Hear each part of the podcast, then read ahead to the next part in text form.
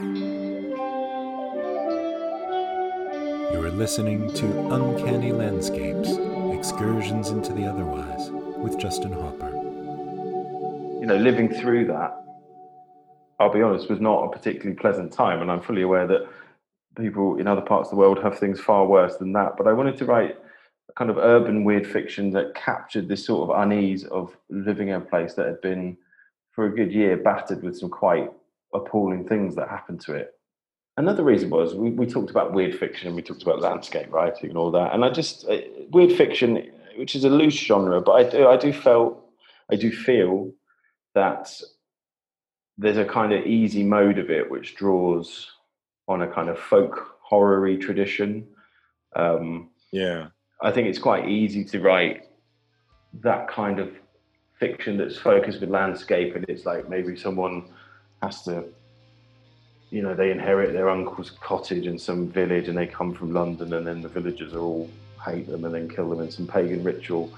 Da, da, da, da. I mean, there's some very good books like that, but it just, to me, I don't know. Most people don't live in rural environments in the UK. They don't. The majority of people live in urban areas now, and 8 million people ish live in London. I wanted to write some weird fiction in the kind of vein I'd been already doing, but focused you know, on these areas where people spend huge amounts of their lives, these could be shopping centres or, I know it sounds bizarre, under, you know, uh, uh, on flyovers or in, in strange car parks. People spend huge amounts of their lives in these spaces that are considered non-spaces. But I think, I think people spend far more time in these spaces than they do in, in rural ones, and I think that, that deserves to be written about. Welcome to Uncanny Landscape series of conversations around and excursions into landscapes of the otherwise. You've just heard today's guest, writer Gary Budden, discussing his latest collection of short stories, London Incognita. The music is by Seeds in Barren Fields. More from Gary Budden very soon. And I am your host, Justin Hopper. I am speaking to you from a small room in Dedham Vale, an area of outstanding uncanny beauty in the east of England. It is my goal, through the conversations and accompanying detritus that comprise these podcasts, to determine and slowly, poorly, define their subject matter. They are concerned with a wide variety of interpretations of the uncanny landscape which is, for reasons that will become obvious, the experience with which we so often encounter our surroundings. It's a while ago that we last walked together, isn't it, friends? Since we met, things have changed along the path. The path through the fields, that is, the one I walk most days. Some of the changes are small things, a subtle sapling that's begun to stretch a new pair of kites or of cows patrolling the field, or a sign once shiny and new, now weathered. Some of the changes are more grand. The farmer has enclosed one of the paths. Now it shines either side with new barbed fence. The biggest tree on the way, dead the long year, collapsed in on itself during a summer storm. The horses gather around it. They seem to grieve. No new tree will take its place. There isn't time. And one, maybe two houses that have, since we last spoke, fallen to blackened curtains, or stranger still, already ring with new voices. Change is ever present in the countryside, as it is in the city. Not that long ago, I lived in East London. Today, I can hardly find my way. In a place that is forever changing, when does such a thing become weird? Here where I live in England, land is the formative anxiety. All of its shifts and gambols trace back to those of space. And nowhere is that more apparent, more immediate than in London.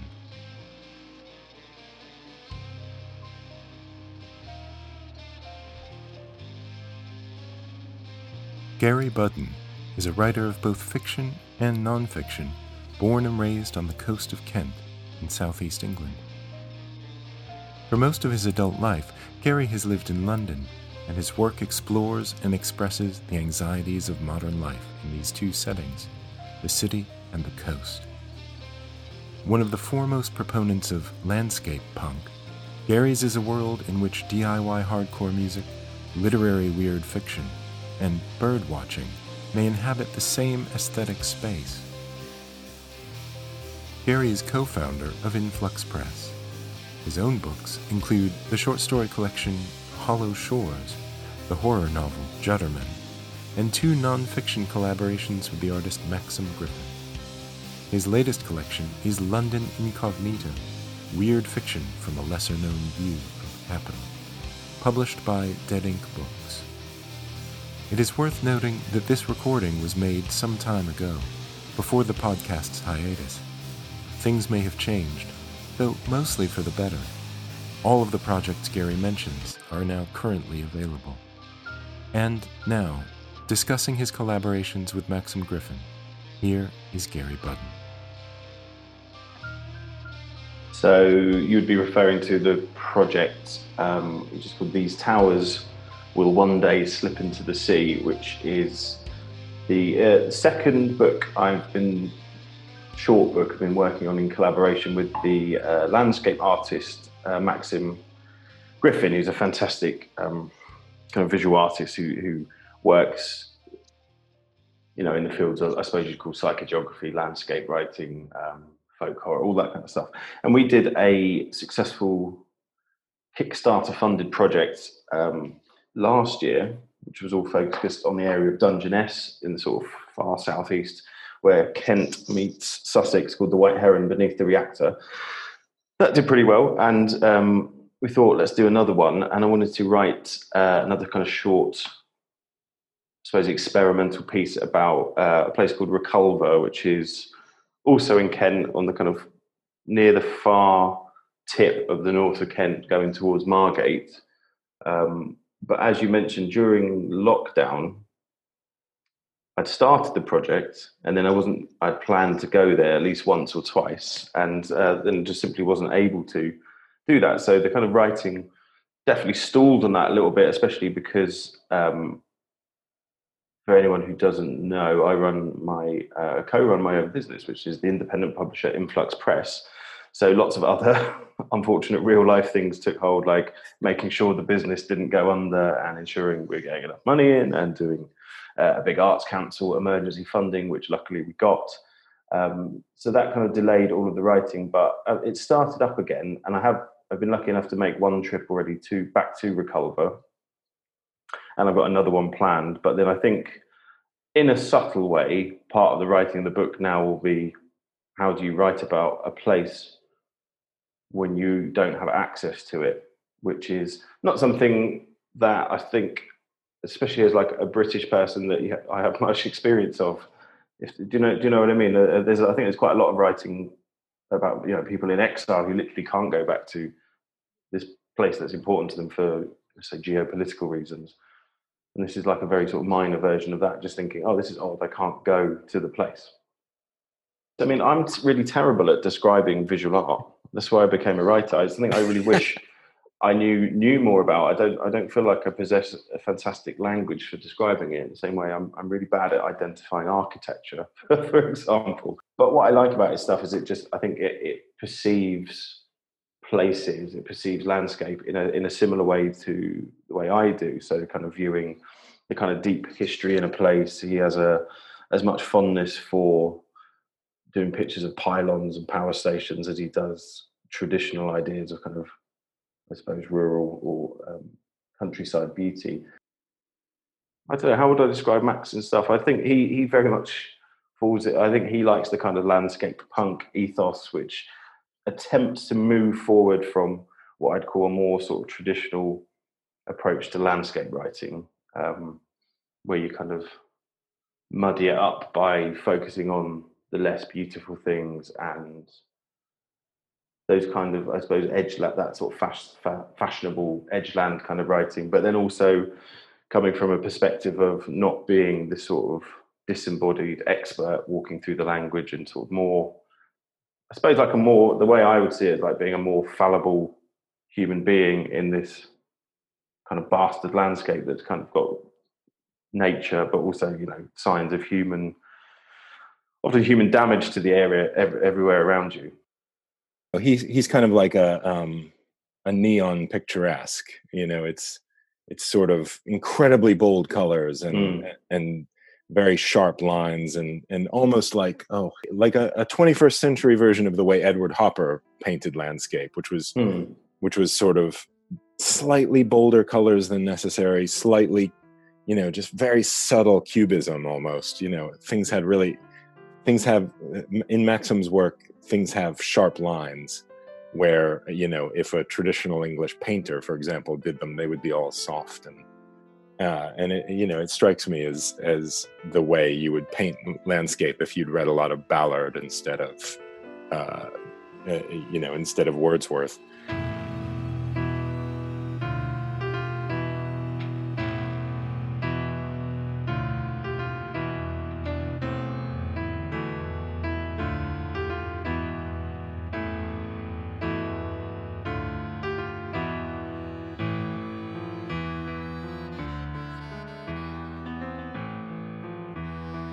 Yeah, I grew up in Kent on the um, on the Thames estuary, so in a in a town called Whitstable, which is on the south shore of the Thames estuary. For anyone who uh, doesn't know the geography, kind of looking at Essex on the other side. So the Thames estuary is where the North Sea becomes the estuary and going into becoming the River Thames, and then flowing into London. And Reculver is about I think about 12 miles east of Whitstable and a few miles east of the town of Herne Bay, which is where some of my family also live. But it, it's a very striking place because it has these um, remnant sort of church towers that stand, which you can see from miles and miles away on these sandstone cliffs, looking out, um, looking out over the sea. And it was, which so it becomes a kind of focal point uh, for people to visit, and it's just often there. If you're in places like Herne Bay, you can just see it off in the in the horizon. There's lots of uh, lots of lovely photography and artist rendition of these two towers. But it was also the site of a, a Roman fort there, which they've got the kind of usual sort of slightly boring bits of you know flint walls and, and all that in the area. But the reason was because it's where uh, essentially the mainland ended, and there was a thing called the Wantsum Channel, which connected uh, what is now Kent to an island which is called the Isle of Thanet. That's all entirely silted up now, so it's all just land. The island connected essentially naturally back to the mainland, but the Romans had a fort there because it was essentially a place where you could patrol this this channel from um, invaders. And I got very interested in the just sort of layers of history of that place. So it was it's got Roman history, and they were placed there to essentially deter invaders. Now the invaders were, and this is what I find really interesting about the place, the invaders are the kind of people that the British or the English maybe would consider to be us, as in they were Anglo Saxons.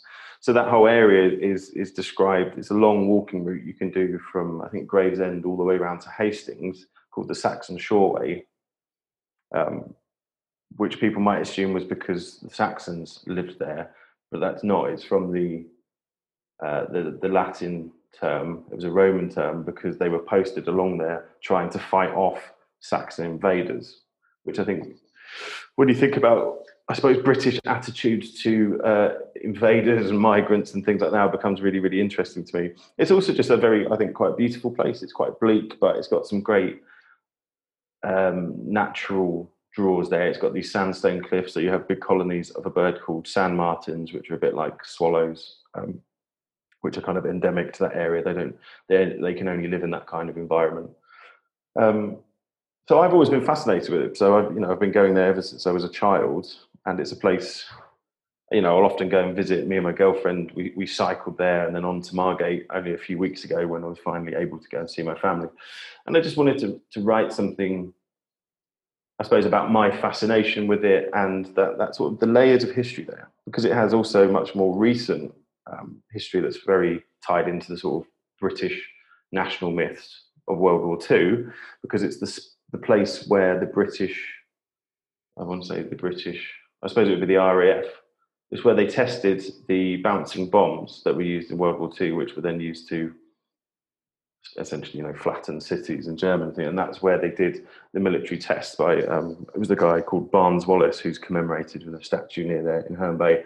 So it's a place that's got all these kind of layers of history. It's it feels very you can't be very unique. It feels a unique place, and I'm I'm very interested in places that are completely themselves, and I think that's one of them. How do you think landscape punk, you know, if that's the right term for the the approach. How do you think landscape punk can give us an in to to some different ways of looking at those national myths and those uh, uh, those sort of obscured histories?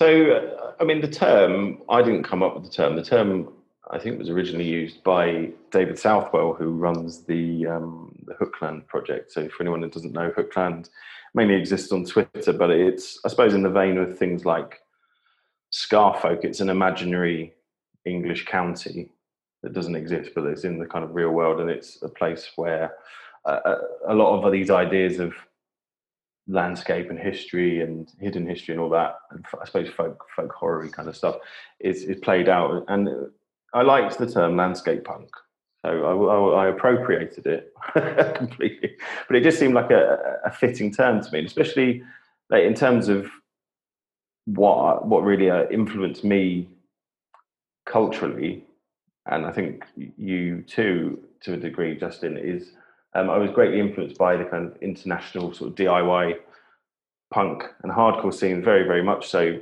probably more than literature initially, and I think at its core, that kind of musical, that sort of scene has that questioning narrative to it.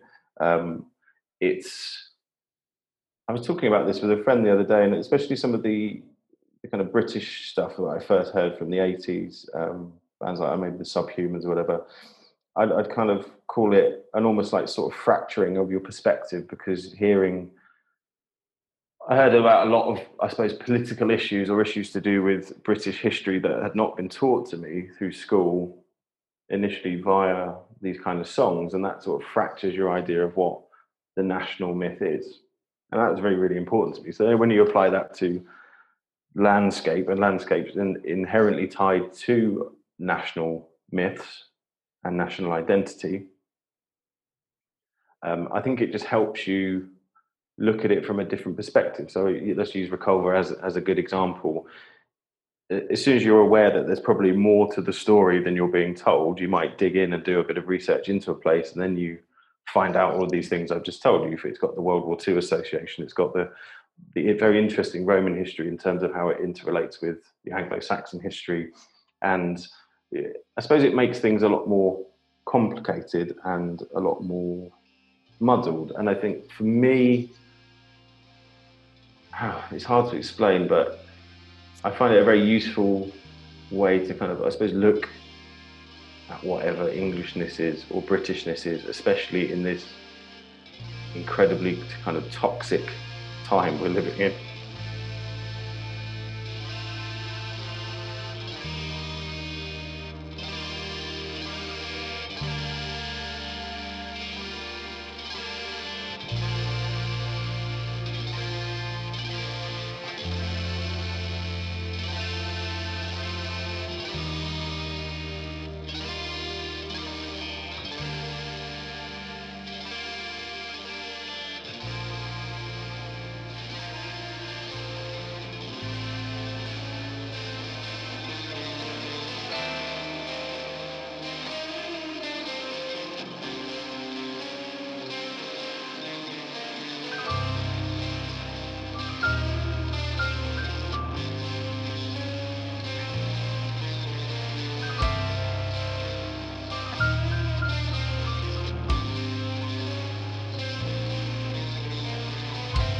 I wouldn't. I, at the moment, I, I suppose I, I, would question whether I call myself a birder because I don't get to do it very often. But this is something I inherited from my father. He's, um, I think, a good example of a kind of sort of working class, self-taught ornithologist. Basically, he's like incredibly good at recognizing what warblers up in the tree because from its bird song and things like that. And yeah, I've, I've always, I suppose, had an affinity for that. And um, yeah, I just I find like many, many, many people do in the United Kingdom, I find uh, its bird species fascinating and just and but it's it's for me it's related to so many other issues because if you want to go bird watching to see certain kinds of species, you have to go to certain specific places.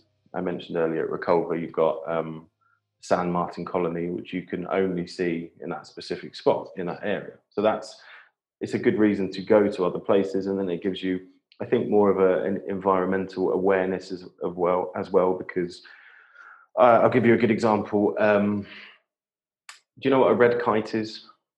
You know bird, yeah, definitely. Yeah, we've got a, a pair of them, uh, one, two fields over from me. Absolutely. So I think in the by the late eighties or the nineties, as a bird species, it was it was down to maybe a few pairs that lived in Wales, and it would be considered an intensely rare bird to see. And then there was a successful reintroduction program, and for the first time, I've I've seen one flying within the M25.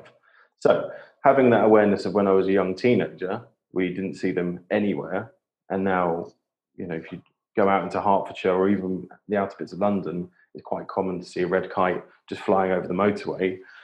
You can kind of literally see the, the either beneficial or negative effects of, let's say, environmental action. So certain species that I remember being able to see very common now you don't see at all.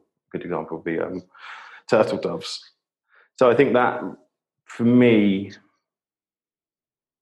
it's probably a slightly different perspective I have because I think a lot of bird watchers they've, they've got the unfortunate and slightly earned reputation of being sort of anaraki kind of middle-aged, definitely sort of white men, and I think there's a kind of collector aspect to some of it with with think people called twitchers who sort of go around the country chasing rare bird sightings. That's not something that ever really interested me. Just um, essentially creating a list of things I'd seen. For me, it's a little bit different.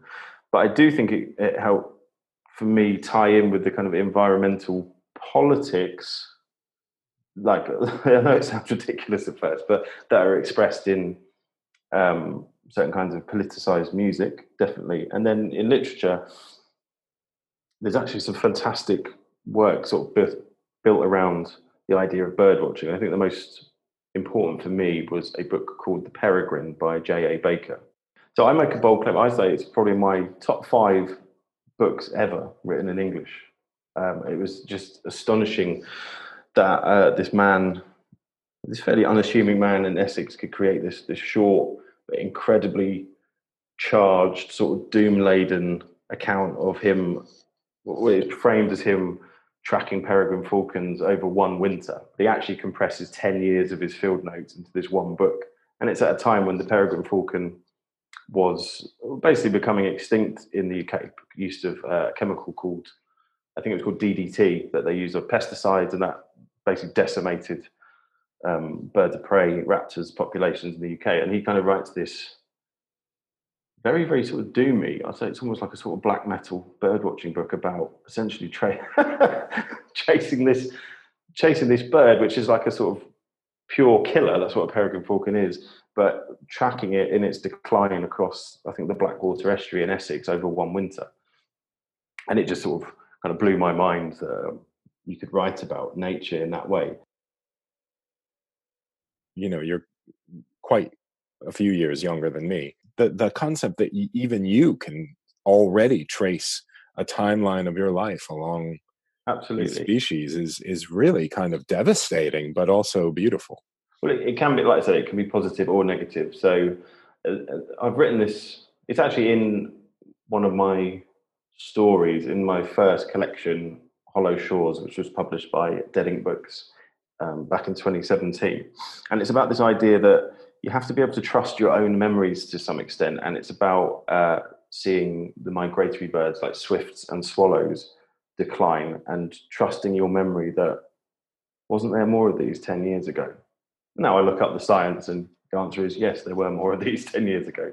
Um, but when you have that kind of awareness, when you notice these things, and I think what, what I think I was lucky to be given that sort of access to to bird watching as a child, it just gave me that awareness where I can be walking down the street and I'll just you know notice what birds are there because I know their names, and this is why I find it very interesting how it relates with writing and with language. When you know the names for things, is that idea that naming something gives you kind of power over it or some sort of power.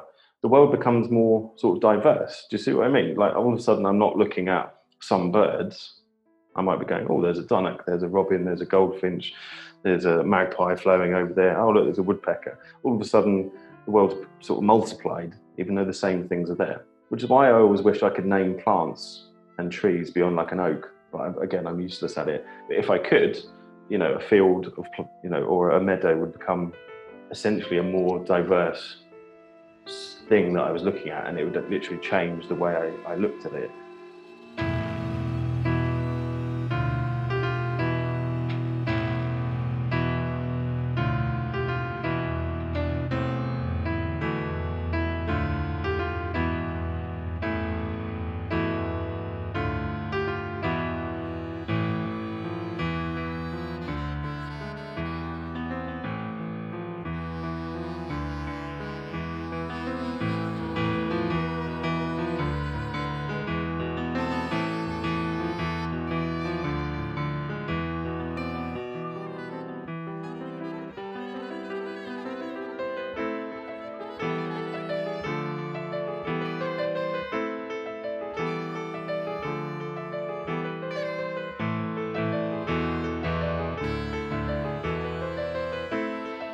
Suppose it's worth trying to define what weird fiction actually is.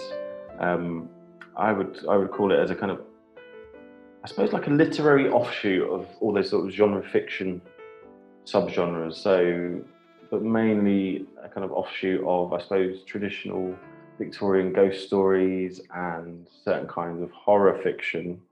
Um, I would think of writers from maybe the late 19th century into the early part of the 20th century, like Arthur Machen. He's a key key figure, I think, in weird fiction, but interestingly also in what would become known as psychogeography and kind of landscape writing. A lot of his weird work focused on both his homeland in the homeland, his home, his upbringing in the, the Welsh borders around Caerleon, but also his experiences of living in London, and he brings a lot of that kind of, I suppose, Welsh folklore, folkloric stuff, and deep, deep past stuff into the city.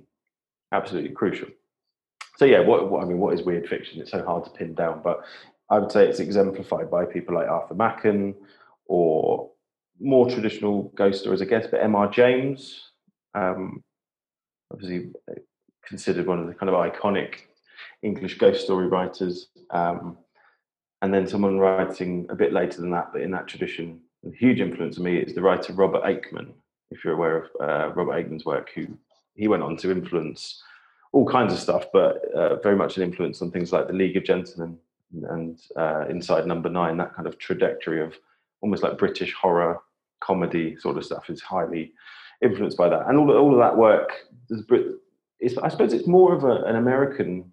No, it's not more of an American tradition but I suppose the American form of weird fiction that was solidified by H.P. Lovecraft feels like it's more visible on a kind of global scale.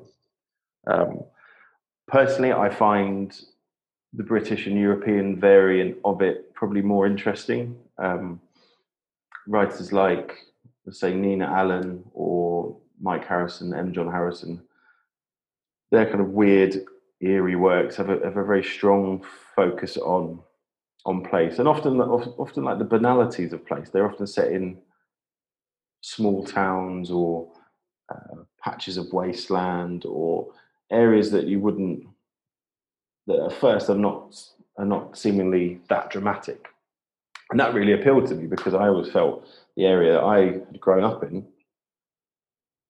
was not very represented in literature or TV or film. And essentially, I suppose everyone feels this about where they grew up, but I felt that it was either perceived as undramatic. I think the people who live there and that very don't want don't see it as that that um, and weird fiction gave me a way to kind of write about I suppose the oddness of some of these places, and then discuss the kind of deep history that we've we've talked about. Because with weird fiction, you can you can bring in the uncanny, you can bring in the fantastic, or you can just be about someone's deteriorating mental state. And for me, it was a way of even when there's fantastical elements in there or things that couldn't happen. For me, it felt like a more honest way of writing about these places, be it the city of London where I live or the um, the Thames estuary. It, it, felt like I could get to a kind of closer truth of how those places seemed to me than I could through nonfiction. I have a huge, huge, huge interest in London as a place and as a concept. Um, and it was it's always great when you find writers, be they contemporary or from the past, where they basically sort of chime in with the way you see the world, the way you feel about the world. I was like, ah, someone else gets this. Um, so the idea came out of that, and and Hollow Shores does have a number of stories set in London. There's um, a story, for example, called Green Teeth, which is all set about uh, it's about a couple who decide to move onto a canal boat on one of London's canals in order to try and save money during London's housing crisis. And I specifically wanted to write what I call a housing crisis horror story in the vein of someone like uh, Ramsey Campbell yeah, just to just to mention Ramsey Campbell, who's a very celebrated British horror writer, kind of comes out of that '70s paperback horror boom. Um, but I was greatly affected by many of his short stories uh, that focus on uh, the city of Liverpool, which is where he's from, where he grew up. Posting writers I'm aware of, at least in, in the UK, that was specifically kind of moving that weird fiction tradition into the cities and essentially kind of riffing off of real social problems that were going on in the UK about you know economic blight uh, and all the problems that come with the sort of you know the inner cities of Britain in the 70s and 80s. I'd written some of these things for Hollow Shores, like I said, with with a kind of focus on these overlooked areas of London and also kind of trying to reflect characters who had a similar, I suppose, experience to the one I had, which was uh, you know, maybe fans of the music we've discussed, and they would be economically precarious, or they would um, have experience of of like the squats in London, all the sort of dereliction and all these kind of temporary spaces, which are things that I didn't feel was often written about, or if it was, it wasn't written about in a very, uh, I suppose, literary way.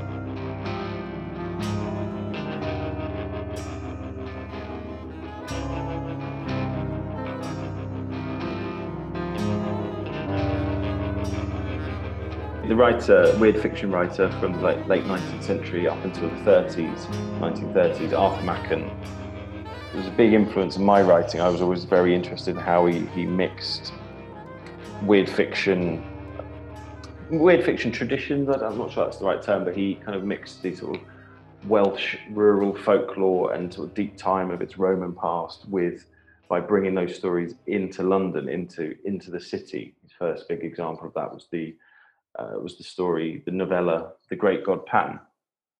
But he also wrote some quite interesting non-fiction. He specifically wrote a book called The London Adventure, which was ostensibly his third volume of autobiography. But what it becomes is his attempt to write a book about London because he's a writer who lives in London for huge amounts of his life, is fascinated by the city. Some of his great weird fictions are set there. But what the book actually becomes is about a sort of big digression about failing to be able to write a definitive book about London, which I thought was really funny and I think quite accurate because you know it's it, I'd say it's probably impossible to write a definitive book about a city of that of this size. Um, and there's a quote in the book where I took the, the title of my upcoming book, London Incognita, from. For if you think of it there is a London cognita and a London incognita. We all know about Piccadilly and Oxford Street, London Bridge and the Strand. Olympia has made familiar with a little island in other, otherwise unknown Hammersmith. The boat race illuminates Putney, and the most inexperienced have ventured into High Street Kensington. but where will you be if I ask you about Clapton, about the inner parts of Barnsbury, about the delights of Edmonton?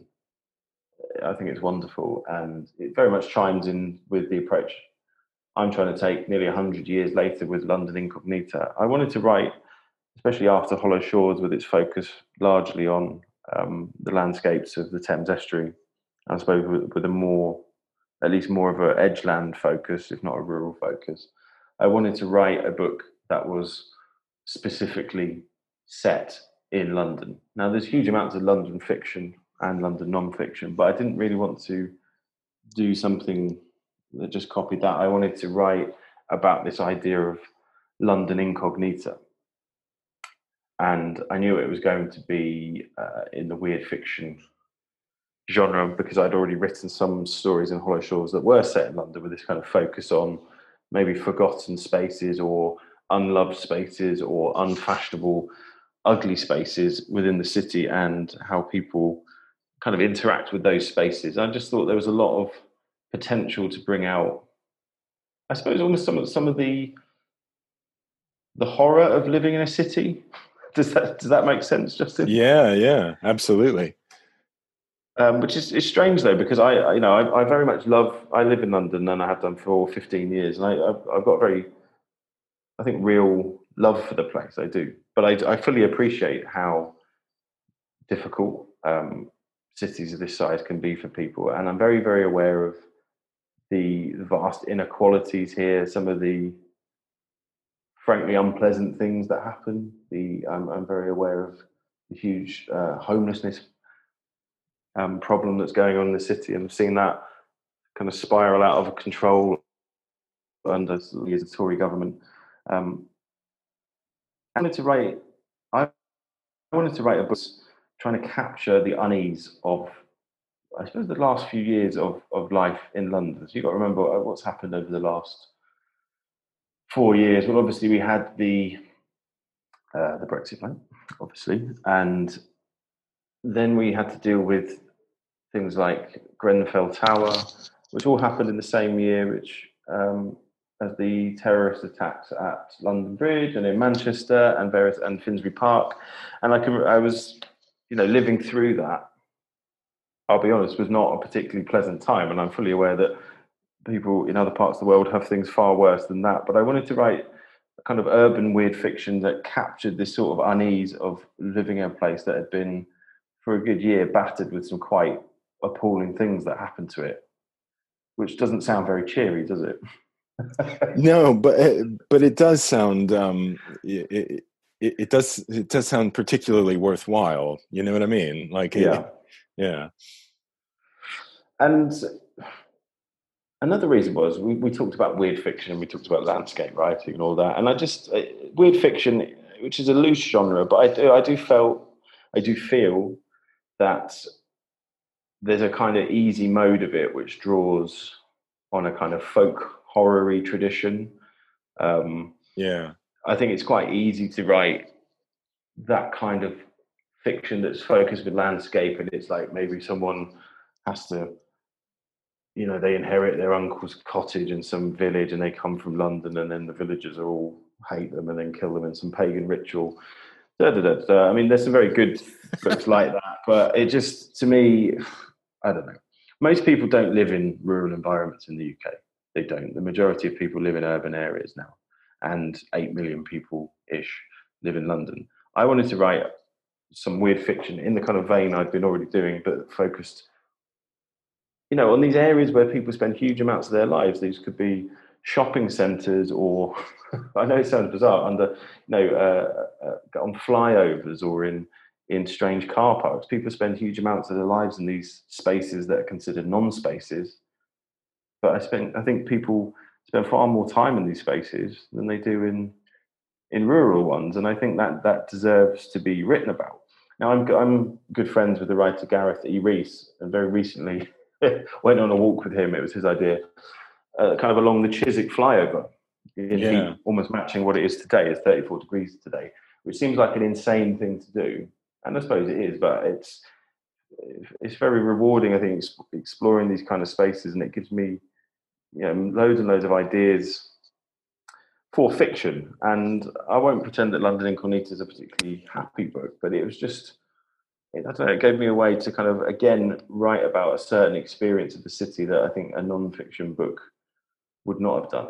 I think what I'm doing, I, I wouldn't want it to be sort of didactic. I still, I still would want the, the story to work as a story. I, I've never particularly liked fiction that's essentially acting as propaganda, nothing like that. But I'll give you an example of something one part of the new book that I'm, I suppose, I think I'm quite proud of it, but also nervous about it when it goes out there. And although it's been published in an anthology, it's being in a slightly re-edited form in the book. I wanted to, like I said, I was fascinated with these kind of almost like shit areas of London or kind of places that no tourist would ever go. And a good example is around the, the shopping centre Brent Cross in northwest London. Um, my girlfriend used to work there uh, which I think is absolutely like architecturally in terms of I just think it's a really horrible place. It's where the kind of meeting of like two different motorways and the North Circular are all there, and it's polluted, dirty, overcrowded. It's like this tangle of Ballardian walkways and underpasses and all this sort of stuff just to get to the place. It's not a place for pedestrians. So I thought naturally, let's set story um, under the walkways and underpasses around Brent Cross.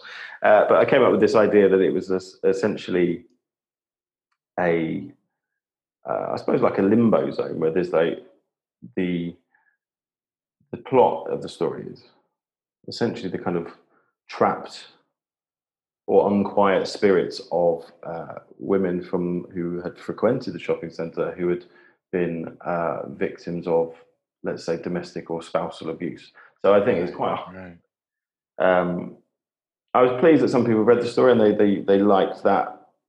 I suppose of a kind of social message to it, and I, I admit it's it's it's a dark story, and I did question uh, whether I should approach it in that sense, and especially writing as a as a man. But I think there's a good example of what I was trying to achieve using the kind of the grimness of that kind of concrete bastard landscape to then talk about another problem. There, there's so much folk, folklore associated with the equivalent of that in the countryside. You know, with crossroads and yeah, and all, all you know, whether you're in American or, or British or, or probably anywhere is folklore. The crossroads is is this huge thing but we we do tend to sort of you know other than people like yourself and gareth um, we do tend to sort of ignore the places that are the real crossroads today. Absolutely absolutely and just I, I thought okay i want to go further down this line and i think strangely cities and london itself it does have a lot of urban folklore or mythology but it's much less known in the public sphere than i suppose I suppose, more fashionable ones, the ones that are associated with villages, the countryside. So a great example is um, this thing called the Queen Rat that I discovered from uh, Victorian London, and there was a group of guys who were known as Toshers in sort of early 19th century London, and they they quite disgusting. This their job, self-appointed job, was they went into the sewers of London at low tide, low tide of the Thames, to sort of sift through all the muck for dropped coins and dropped stuff, which they then, you know, take themselves or sell on. And their biggest threat down there was the sort of London sewer rats, and they had their own internal, essentially like mythology, of one of which was a London sewer rat that took the form of an attractive woman and seduced them, which then led to their doom. And I thought that's fantastic. I'm going to use that, but kind of repurpose it to do with urbexing as an urban exploration and then try and write something about, uh, let's say, modern dating and relationships in the city. So that's the kind of approach I'm taking with London yeah. Incognita, which I hope makes sense. Thank you for listening to Uncanny Landscapes. We'll be back soon with the next installment. My guest was Gary Budden. Links to Gary's work are available in the podcast info. The music was by Swedish band Seeds in Barren Fields from their project Sangar Samromna. Links to Seeds in Barren Fields' work, fascinating heavy music from a political and environmental point of view, are also in the podcast info. The title theme is by the Belbury Poly. The Uncanny Landscapes icon is by Stefan Musgrove, Firebrand Creative. Additional special thanks to Lucy Greaves. I'm Justin Hopper. You can contact me via Twitter at Old Weird Albion and find links to everything I've just mentioned on the Uncanny Landscapes site, uncannylandscapes.podbean.com. More installments are coming soon. Follow, subscribe, or rate the podcast if that's an option, or keep a lookout on the wires. And if you've enjoyed it, please share this podcast with a like minded friend. Just one will do. We're building a conversation here, not an empire. Until next time, remember the words of Count Dracula. Your friend and mine, Mr. Peter Hawkins, from under the shadow of your beautiful cathedral at Exeter, which is far from London, buys for me, through your good self, my place at London. Good. Now, here let me say frankly, lest you should think it strange that I have sought the services of one so far off from London, instead of someone resident there, that my motive was that no local interest might be served, save my wish only, and as one of London residents might, perhaps, have some purpose of himself or friend to serve, I went thus afield to seek my agent, whose labors should be only to my interest.